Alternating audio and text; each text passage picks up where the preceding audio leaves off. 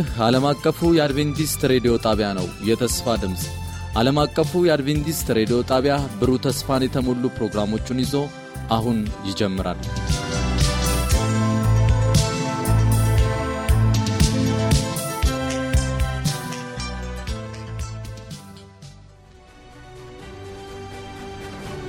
ከአሸናፊዎች በላይ የመነቃቃትና የመለወጥ የወንጌል ጥረት ፕሮግራም ለመጪው አንድ ወር በተከታታይ ከጠዋቱ 12 ሰዓት ተኩል እስከ አንድ ሰዓት በየምሽቱ ከ2 ሰዓት እስከ 2 ሰዓት ተኩል ይተላለፋል። ይህን ዝግጅት በቤተሰብ በቤተ ክርስቲያንና በጎረቤት በመሰባሰብ በመስማት መነቃቃትና ተሐድሶ እንዲሆንላችሁ ሁላችሁም ትባረኩ ዘንድ እናድማችኋለን። ለሚኖራችሁ ጥያቄና አስተያየት በመልእክት ሳጥን ቁጥር 145 በስልክ ቁጥር 0910 82 81 82 ብትደውሉልን ልናስተናግዳችሁ ዝግጁ ነን። ወገኖቼ በእነርሱ አመለካከት የዕብራውያን አምላክ የተረታ አምላክ ነው። በእነርሱ አመለካከት የዕብራውያን አምላክ ደካማ አምላክ ነው። አያችሁ ወገኖች፣ እግዚአብሔርን እንደ አምላክነቱ ሳናከብር ስንቀር በመንገዱና በስርዓቱ መሄድን ስናቆም የእግዚአብሔር ስም ቀኑን ሙሉ እየተሰደበ ይኖራል ይላል ቃሉ። በእኛ የተነሳ እግዚአብሔር ይጠብቀን። መኖሪያችን ለእግዚአብሔር ክብር ይሁን። ስራችን፣ ኑሯችን ለእግዚአብሔር ክብር ይሁን። ለእግዚአብሔር ስም መሰደቢያ አይሁን። ባለንበት ስፍራ እግዚአብሔር ባስቀመጠን ቦታ፣ በንግዳችን ቦታ፣ በመስሪያ ቤታችን እግዚአብሔር በሕይወታችን ይክበር። መሰደቢያ አይሁን እግዚአብሔር በከፍተኛ እብሪት ውስጥ እያለ እግዚአብሔር ዝም አላለም። እግዚአብሔር ቃል በገላትያ ምዕራፍ 6 ቁጥር 7 ላይ እንደሚናገረው አትሳቱ ይላል። አትሳቱ፣ በእግዚአብሔር አይዘበትበትም። አሜን። እግዚአብሔር አይዘበትበትም። ዝም ቢልም እግዚአብሔር ይነሳል። የሌለ ቢመስልም አንዳንድ ጊዜ እንደፈለግን ስናደርግ ቢተወንም እግዚአብሔር የሚፈርድበት ጊዜ ይመጣል። በእግዚአብሔር አይዘበትበትም። ለሰው ልጅ ከሁሉም የሚሻለው በትህትና፣ በዝቅታ፣ በእግዚአብሔር ፊት በቅንነት መመላለስ ነው ወገኖቼ። እንደዛ እያሉ እየተዝናኑ እያሉ መጽሐፍ ቅዱስ እንደሚናገረው በፍጹም ያልተጠበቀ ከዚህ በፊትም ሆኖ የማያውቅ ይሆናል ብለውም ያልገመቱት ያልተለሙት ነገር ሆነ። በግድግዳ ላይ የሚጽፍ እጅ ታየ። አይገርምም ወገኖች? በግድግዳ ላይ የሚጽፍ እጅ። ሰው ሁሉ ደነገጠ። ምንድን ነው እየሆነ ያለው አሉ። ሁሉም ዋንጫቸውን የሚጠጡበትን አስቀመጡ። ሊጎርሱ የነበሩትን ምግብ ቁጭ አደረጉ። ምንድን ነው የሆነ ያለው? ንጉሱ ተርበተበተ፣ ደነገጡ። ታውቃላችሁ ወገኖች፣ እግዚአብሔር በቃ ሲል ይበቃል ሁሉም ነገር። አሜን። እግዚአብሔር ሲነሳ ሁሉም ይቆማል። እግዚአብሔር ሲናገር ሁሉም ዝም ይላል። እጁ ሲንቀሳቀስ ከዚህ በፊት የሚውለበለብ የነበረው ወደ ታች ይመለሳል። ክብር ለእግዚአብሔር ይሁን። ያን ጽሑፍ ሲያይ ሰው ሁሉ ደነገጠ ይላል። ትዕቢታቸው ሁሉ ተነፈሰ። ወገኖቼ ቁጥር ስድስት ላይ እግዚአብሔር ቃል የሚለውን እንመልከት። በዚያን ጊዜ ንጉሡ በድንጋጤ ተሞላ፣ ፊቱም ተለዋወጠ፣ እጆቹና እግሮቹ ከዱት፣ ጉልበቶቹም ተብረከረኩ ይላል። መናገር እንኳን ተናገረ ሲል ብዙም መናገር አይችልም።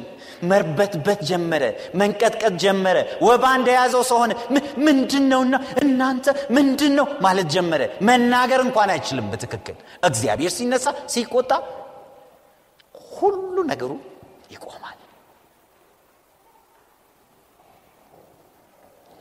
ከዚያም ንጉሱ ወዲያውኑ እየተኮላተፈ እየተርበተበተ ወባ እንደያዘው ሰው እየተንቀጠቀጠ ጥሯቸው ጥሯቸው ጥሯቸው አስገቡ አስገቡ አዋቂዎቹናል። ጠቢባንን አስገቡ ይምጡ ይህንን ያንብቡ ይተርጉሙልን። አይተረጉሙም። ቁልፉ በእግዚአብሔር እጅ ነው ያለው። ወገኖቼ የህይወት ቁልፍ በእግዚአብሔር እጅ ነው ያለው። በጠቢባን እጅ አይደለም። በተማሩት ሰዎች እጅ አይደለም። በነገስታት እጅ አይደለም በእግዚአብሔር እጅ ነው ያለው።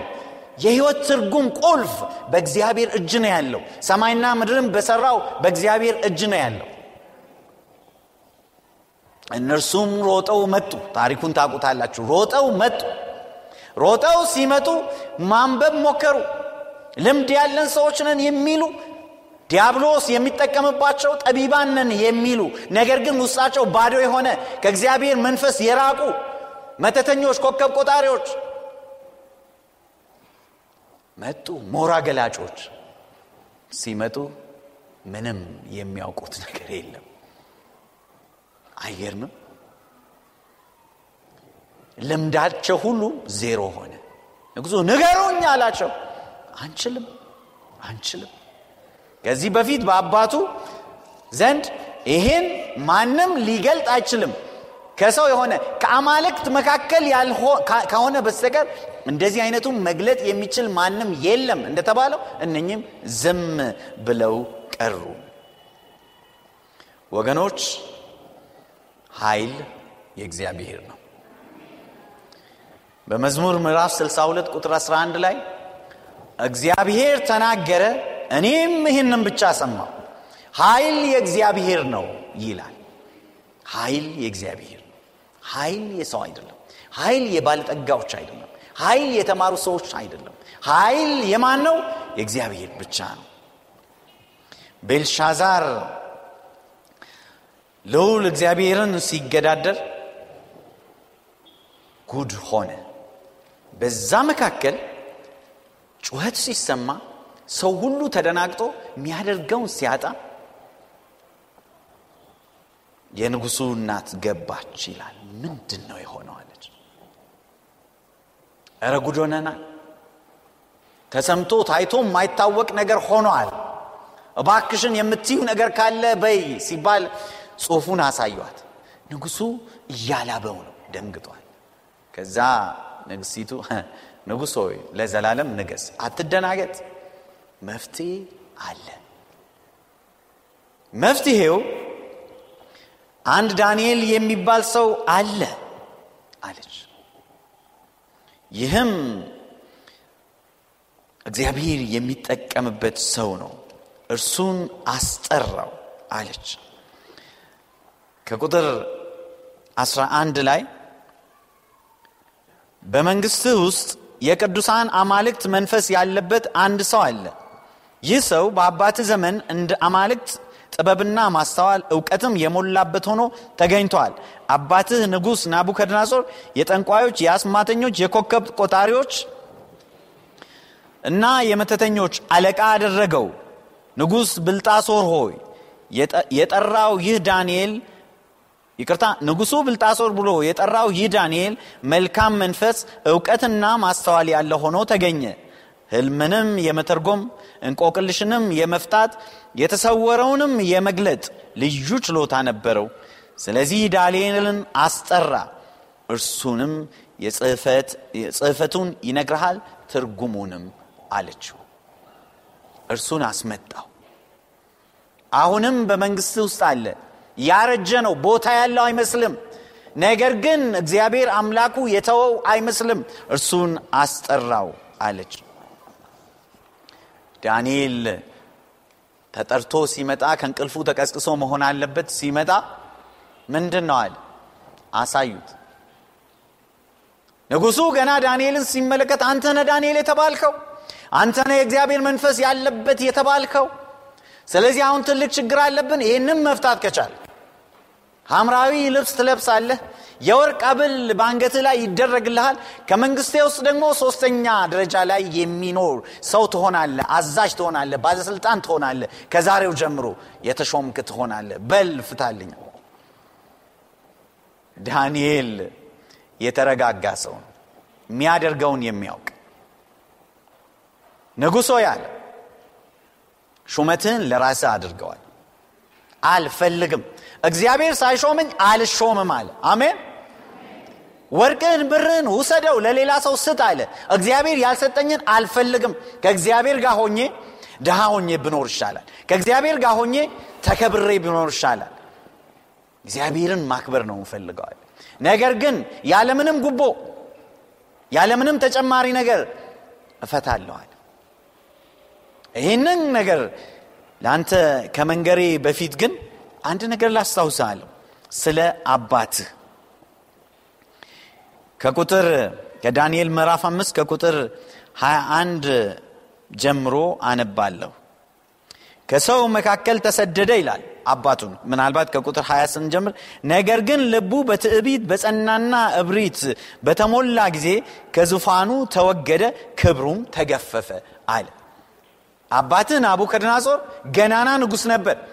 እግዚአብሔር አምላክ ያልሰጠው ነገር አልነበረም ነገስታትን ይገዛ ነበር ባለስልጣን ነበር። የፈለገውን ይሾማል የፈለገውን ያወርዳል የፈለገውን ያኖራል የፈለገውን ይገድል ነበር። ነገር ግን ይህንን ሁሉ እግዚአብሔር ሰጠኝ ብሎ ከማመስገን ይልቅ በራሱ ላይ በመተማመን ስለታበየ እግዚአብሔር አወረደው ይላል። ከመንግስቱ አወረደው እግዚአብሔር ከስልጣኑ አወረደው። ወገኖቼ ሰው በእግዚአብሔር መታመንን ሲያቆም ሞቱ ውድቀቱ ውርደቱ እንደተቃረበ ግልጽ ነው። ስለዚህ አለችው አለው ዳንኤል ከሰው መካከል ተሰደደ የእንስሳንም አእምሮ ተሰጠው ከዱር አህዮች ጋር ኖረ እንደ ከብትም ሳር በላ ልዑል አምላክ በሰዎች መንግስታት ላይ እንደሚገዛና እነርሱንም ለወደደው እንደሚሰጥ እስኪያውቅ ድረስ ሰውነቱ በሰማይ ጠል ረሰረሰ። እግዚአብሔር አዋረደው። ባለስልጣን ማን እንደሆነ እግዚአብሔር አሳየው ወገኖች። ዛሬም ቢሆን ስልጣን የእግዚአብሔር ነው ኃይል የእግዚአብሔር ነው። አዎ ዓለምን የሚገዛው እግዚአብሔር ነው። ዛሬም ቢሆን ቤልሻዛር ሆይ አንተ ልጁ ሆነ ሳለ ይሁን ሁሉ ብታውቅም ራስህን ዝቅ አላደረግ ይልቁንም በሰማይ አምላክ ላይ በመታበይ ራስህን ከፍ ከፍ አደረግ። የመቅደሱን መጠጫዎች አስመጣ። አንተና መኳንንት ሚስቶችህና ቁባቶች የወይን ጠጅ ጠጣችሁባቸው። ማየት መስማት ማስተዋልም የማይችሉትን የብርና የወርቅ የናስና የብረት የእንጨትና የድንጋይ አማልክትን ሁሉ አማልክትን አመሰገናችሁ። ሕይወትህንና መንገድህን ሁሉ በእጁ የያዘውን አምላክ ግን አላከበርክም። ሕይወትህንና እስትንፋስህን በሙሉ በእጅ የያዘውን አምላክ ምን አላረከውም? አላከበርከውም። እዚህ ያደረሰ አምላክ እርሱ መሆኑን ረሳ ስትደላደል ሁሉን ነገር ስታገኝ በራስህ ሁሉን ነገር የምትገዛ የምታዞር ሁሉን ነገር የፈለክ ነገር የምታደርግ መሰለ ነገር ግን እግዚአብሔር በቃ አለ። ከአንድ ሰባኪ ሲሰብክ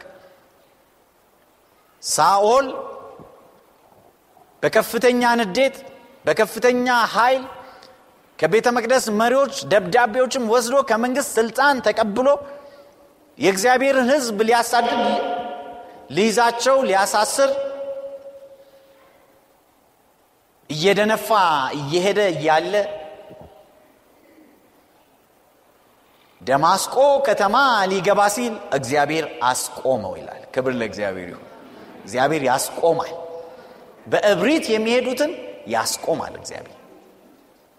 ወገኖች ዛሬም በምድራችን ላይ ትልቁ ችግር እብሪት ነው ትዕቢት ነው እግዚአብሔርን አለመከተል ነው የሚፈርድ አምላክ በሰማይ እንዳለ አለማወቅ ነው ፍርድን ሁሉ በእጅ ውስጥ መውሰድ ነው በየሀገሩ የሚታየው ችግር ይሄ ነው በየአካባቢው የሚታየው ችግር ይሄ ነው። በምድራችንም የሚታየው ችግር ይሄ ነው። ሰዎች ለእግዚአብሔር ቅድሚያ አለመስጠት ነው። እግዚአብሔርን አለማክበር ነው። እግዚአብሔር በዙፋኑ ላይ እንዳለ መርሳት ነው ችግር ውስጥ የሚያስገባን። ሰላም የምናጣው ለዚህ ነው። ሰዎች አብረው መኖር የማይችሉት ለዚህ ነው። እግዚአብሔርን መፍራት ስለሌለ የማይፈርድ ይመስላቸዋል ሰዎች። የፈለጉትን አድርገው የሚወጡ ይመስላቸዋል ሰዎች። በሰማይ ሁሉን ነገር የሚያይ የሚፈርድ ጉቦን የማይቀበል ማማለጃን የማይወስድ እግዚአብሔር አምላክ አለ። ሰው ሁሉ እግዚአብሔርን ቢፈራ እሱም ቢያከብር ሁሉም ሰላም በሆነ ነበር። ይህ ንጉሥ እንደፈለገ ሊያደርግ ሲል እግዚአብሔር ጣልቃ ገባ። ስለዚህ አለው ጽሑፉ እንዲህ ይላል ጽሑፉ እንዲህ ይላል ማኔ ማኔ ተቀል ፋሬስ የቃሉም ትርጉም ይህ ነው። ማኔ ማለት እግዚአብሔር የመንግሥትን ዘመን ቆጠረው ወደ ፍጻሜም አደረሰው ማለት ነዋል ገና እኮ በእርሱ አመለካከት አልጀመረም። በእርሱ አመለካከት ረጅም መንገድ የሚሄድ ሰው ነው። በእርሱ አመለካከት ብዙ ፕላን ያለው ሰው ነው። ነገር ግን እግዚአብሔር ዘመንን ቆጠረው ወደ ፍጻሜ አመጣው። ለምን? እግዚአብሔርን ስላላከበር እግዚአብሔር ቅድሚያ ስላልሰጠ ፍርድ እንዳለ ስለረሳ። ከዚያም ተቄል ማለት በሚዛን ተመዘንህ ቀለህም ተገኘህ ማለት ነው። እግዚአብሔር መንፈስ እያንዳንዳችንን ይመዘናል ወገኖች ያያል። የልባችንን ሐሳብ ያደርጋል ያያል ይመዝናል። የምናደርጋቸውን ነገሮች በሙሉ ያያል። የመነሻ ሐሳባችን የልባችንን መነሻ ሐሳብ ሁሉ ይመረምራል እግዚአብሔር። ይህ ንጉሥ ሲመረመር ቀሎ ተገኘ በእግዚአብሔር ፊት። አንዳንድ ሰው በሰው ፊት የከበረ ይመስላል በእግዚአብሔር ፊት ግን ቀላል ነው። በሀብት የከበረ ይመስላል በእግዚአብሔር ፍርድ ወንበር ፊት ግን ቀላል ነው እግዚአብሔርን መፍራት በልቡ የለም። ወገኖቼ ይህን ቃል የምንሰማ በሙሉ በእግዚአብሔር ፊት የከበርን እንድንሆን እግዚአብሔርን መፍራትና በቅንነት በፊቱ እንድንመላለስ አደራላችኋለሁ። መጨረሻም ፋሬስ ማለት መንግስት ተከፈለ ማለት ነው። ለሌላ ተሰጠ ማለት ነው። ለባዕድ መንግስታት ተላልፎ ተሰጠ ማለት ነው አንሸነፍም ማንም አይበልጠንም ብለህ ያሰብከውን በአንዲት ምሽት ለሌላ እግዚአብሔር ሰጠብህ ማለት ነው። ስለዚህ አሁን ብዙም ጊዜ የለህም ንጉሥ ሆይ አለው። ወገኖቼ የእግዚአብሔር ቃል እንደሚነግረን በቁጥር 29 ላይ ከዚያ በኋላ በቤልሻዘር ትእዛዝ ዳንኤልን ሐምራዊ መጎናጸፊያ ያለበሱት የወርቅ ሀብል በአንገቱ ላይ አጠለቁለት። የመንግስቱም ሶስተኛ ገዢ ሆኖ ተሾመ ለጥቂት ደቂቃዎች። ዳንኤል ልብሱን ሲያለብሱትም የራሳችሁ ጉዳይ ነግሬያቸዋለሁ። ዋጋ የለውም እያላቸው ነው። እንዴ ችግር የለም ችግር የለም። ፕላን አለን እቅድ አለን እንዲህ እናረጋለን ዋጋ የለውም ከእግዚአብሔር ተቆርጧል። አለም ይህን ነው ያይርሳችሁ የእግዚአብሔር እጅ ዛሬ በዓለም ግድግዳዎች ላይ እየጻፈ ነው። በነገስታት ግድግዳዎች ላይ እየጻፈ ነው። በእብሪተኞች ግድግዳዎች ላይ እየጻፈ ነው። ማኔ ማኔ ተቄል ፋሬስ እያለ እግዚአብሔር የመንግስትን ዘመናት ቆጠረው ወደ ፍጻሜ አመጣው። እግዚአብሔር በሚዛን መዘነ ቀለህም ተገኘ መንግስትህም ለሌላ ሰው ተላለፈ እያለ የሚገርም ነው። ስለዚህ መንግስቱን ያንኑን ቀን ምሽት አጣ። ወገኖቼ ከዚህ ምን እንማራለን? ፍርድ አለ። ፍርድ አለ። እግዚአብሔር ይፈርዳል። ዓለም በእግዚአብሔር ፍርድ ወንበር ፊት ትቀርባለች። እያንዳንዱ ሰው በእግዚአብሔር ፍርድ ወንበር ፊት ይቀርባል። ለዚህ ነው በራእይ ምዕራፍ 14 ላይ እግዚአብሔር ቃል እንዲህ ብሎ የተናገረው ከቁጥር ስድስት ጀምሮ ራእይ ምዕራፍ 14 ከቁጥር ስድስት ጀምሮ የእግዚአብሔር ቃል እንዲህ ይላል ከዚያም ሌላ መልአክ በሰማይ መካከል ሲበር አየሁ እርሱም በምድር ላይ ለሚኖሩ ለሕዝብ፣ ለነገድ፣ ለቋንቋና ለወገን ሁሉ የሚሰበከውን የዘላለምን ወንጌል ይዞ ነበር። በታላቅ ድምፅም እግዚአብሔርን ፍሩ፣ ክብርንም ስጡት፣ ምክንያቱም የፍርዱ ሰዓት ደርሷል። ሰማይንና ምድርን ባህርንና የውሃ ምንጮችን ለፈጠረው ስገዱ አለ ይላል። ወንጌል ማለት ለብዙ ሰው ኢየሱስ ያድናል ማለት ብቻ ይመስለዋል። አሁን ኢየሱስ ያድናል። ሌላ የሚያድን ማንም የለም። ኢየሱስ ያድናል። ለአንዳንዱ ደግሞ ወንጌል ማለት ኢየሱስን መቀበል ማለት እንዲህ ትሆናለ፣ ቪዛ ይመጣላል፣ መኪና ትገዛለ፣ ትልቅ ቤት ትሰራለ፣ ኮንዶሚኒየም ይወጣላል፣ ይህ ትሆናለ፣ ከሌን ታገባለ፣ ከሌን ትፈታ እሱ አይደለም የእግዚአብሔር ቃል የሚናገረው ወንጌል ማለት የመጀመሪያ ዋናው ነገር አሁን ኢየሱስ ያድናል። ነገር ግን ትልቁ ነገር እግዚአብሔርን ፍሩት። እግዚአብሔርን ፍሩት። በቤታችሁ እግዚአብሔርን ፍሩት። በመስሪያ ቤታችሁ እግዚአብሔርን ፍሩት። በግል ሕይወታችሁ እግዚአብሔርን ፍሩት። በጋብቻችሁ ግንኙነት እግዚአብሔርን ፍሩት። በንግዳችሁ ግንኙነት እግዚአብሔርን ፍሩት። ከመንግስት ጋር ባላችሁ ግንኙነት እግዚአብሔርን ፍሩት። እግዚአብሔርን ፍሩት። ክብርንም ስጡት። ለምን?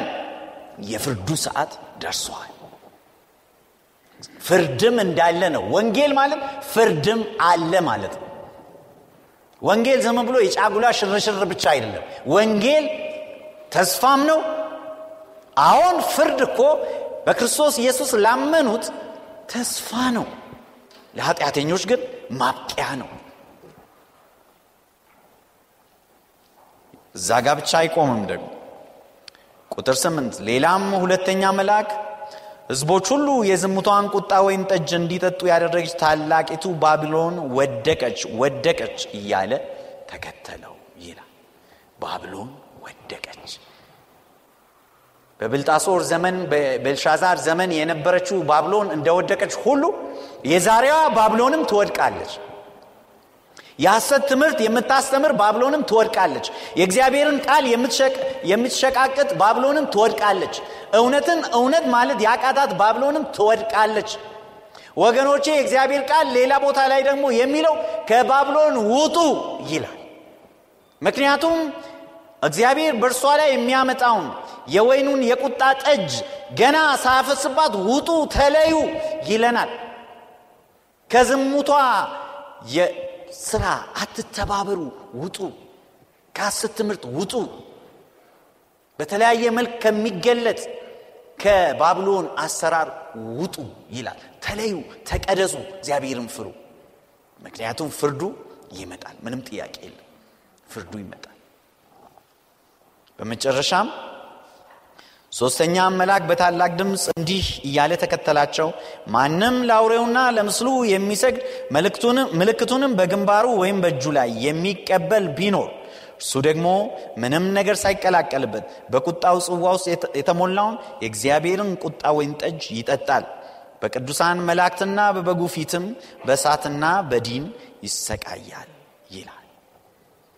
ለአውሬውና ለአውሬው የሚሰግድ ምስሉንም ወይም ምልክቱንም የሚቀበል እንደዚሁ በፍርድ ፊት ይቀርባ ይላል። ምን ማለት ነው?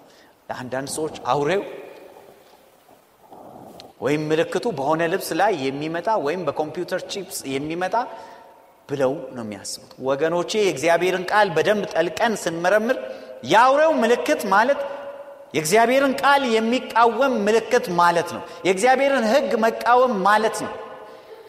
ስለዚህ የእግዚአብሔርን ህግ የሚቃወም ከእግዚአብሔር መንገድ ውጭ የሚሄድ እግዚአብሔርን የማይፈራ ትእዛዛቱን የሚያፈርስ እግዚአብሔር ይመጣበታል ይላል ቃል። ጥያቄው አንተ የት ቆመሃል? ጥያቄው አንቺ ከማንጋነሽ የት ነው የተሰለፍሽው? ፍርድ እንዳለ ታስታውሻለች፣ ታውቂያለች፣ ታውቃለህ ወንድም። የእግዚአብሔር የፍርድ ሰዓት ደርሷል። ታዲያ እግዚአብሔር አንድም ሰው እንዲጠፋ አይፈልግም። የምንጠፋበት ምክንያትም የለም ወገኖች። ምክንያቱም ክርስቶስ ኢየሱስ የኃጢአታችንን ዋጋ በሙሉ ከፍሎታል። የኢየሱስ ክርስቶስ ደም ከኃጢአት ሁሉ ያነጻል። መንግሥተ ሰማያትን ለማስገባት ብቁ ነው። ከሰማ ነው ከተከተል ነው። ማንም እንዲጠፋ የእግዚአብሔር ሐሳብም ፈቃድም አይደለም። ጥፋታችንን የሚፈልገው ያ ነፍሰ ገዳይ ዲያብሎስ ከመጀመሪያም ነፍስን መግደል ስራው የሆነው ነው። ስለዚህ ዛሬም ጌታ ኢየሱስ በደጅ ቆሞ ያንኳኳል። ከፍርዱ ሰዓት በፊት ፍርዱ አሁንም እየተካሄደ ነው። ፍርዱ እየመጣ ነው። የመጨረሻው እየመጣ ነው። ስለዚህ ዛሬም ቢሆን እጁን ዘርግቶ እየጠበቀን ነው ወገኖቼ። ምናልባት ጌታ ኢየሱስን የማታውቁ ካላችሁ እዚህ ካላችሁ ሕይወታችሁም ለእርሱ ያላስረከባችሁ ካላችሁ ምናልባት ወደ ኋላ ተመልሳችሁ ከእግዚአብሔር ርቃችሁም የነበራችሁ ብትኖሩ ወገኖቼ ጌታ ኢየሱስ የፍቅር ጥሪውን ያቀርብላችኋል። በዛ ቀን ከሚያለቅሱት ሳይሆኑ ከሚደሰቱት፣ ከሚጠፉት ሳይሆኑ ከሚድኑት፣ ወደ ጨለማ ወደ ሲኦል ከሚወርዱት ሳይሆን ወደ ዘላለም ሕይወት ከሚሻገሩት ለዘላለም ለመኖር ጌታን ለማክበር ከሚኖሩት እንድትሆኑ ይፈልጋል። ልባችሁን ክፈቱለት። የወዳጃችሁን ጥሪ ተቀበሉ። ኢየሱስ ደግሞ ያድናል። እግዚአብሔር ጸጋ ለሁላችንም ይብዛ። ጸሎት አድርገን እንጨርሳለን። በሚያስገርም ፍቅር የወደድከን ጌታ እናመሰግንሃለን፣ እንገዛልሃለን። የሕይወታችን ጌታ አንተ ብቻ ነህ። መልካምነት ያስደንቀናል። ምሕረትህ ሁሌ ይገርመናል። ደግሞ ደካሞችን ስትረዳ አንተን የሚመለከቱትን ተስፋ የሚያደርጉህን ስታሻግር ስናይ ከአእምሯችን በላይ ነው ፍቅርህ። ለዚህ ነው በፈቃዳችን ልንገዛልን የምንፈልገው። ክብር በሰማይ በምድር ላንተ ይሁን። ጌታ ሆይ የፍርድህ ሰዓት እንደደረሰ ቃልህ ይናገራል። በምድር ላይ የሆኑ ያሉት ነገሮችን በግልጽ ያሳያሉ። ጌታ ኢየሱስ የደምህን ዋጋ ከንቱ እንዳናደርግ መንፈስ ቅዱስህ ልባችንን አእምሯችንን እንዲቆጣጠር እንዲገዛ ዘመናችን ሁሉ ለአንተ የተሰጠ እንዲሆን እንድናከብርህ እንድንፈራህ ጸጋህ ይብዛልን። አንዳች ነፍስ ጌታ ኢየሱስ አንተን ያላወቀች ብትኖር ይህን ቃል የምትሰማ ጌታ ሆይ እጅህ ይድረስላት፣ ነፃ ያውጣት፣ ምሕረትህን አብዛላት፣ ከያዛት ከዲያብሎስ ወጥመድ በኢየሱስ ስም አላቃት፣ ከሞት ወደ ሕይወት ትሻገር፣ ከጨለማ ወደሚያስደንቀው ብርሃን ትምጣ። መልካምነትን ትቅመስ፣ በፈቃዷ ታገልግልህ። ክብር ላንተ ይሁን በጌታችን በኢየሱስ በነበረን ቆይታ እንደተባረካችሁ ተስፋ እናደርጋለን። ቀጣዩን ክፍል ይዘን እንደምንቀርብ ቃል እንገባለን። ለሚኖራችሁ ማንኛውም አስተያየት የስልክ መስመራችንን 0115511199 የውስጥ መስመር 242 ወይም 243ን የመልእክት ሳጥን ቁጥራችንን ዓለም አቀፍ አድቬንቲስት ሬዲዮ የፖስታ ሳጥን ቁጥር 145 አዲስ አበባ በማለት ደውሉልን፣ ጻፉልን ስንል ልናስተናግዳችሁ በደስታ በመጠባበቅ ነው። ጌታ ኢየሱስ ይባርካችሁ።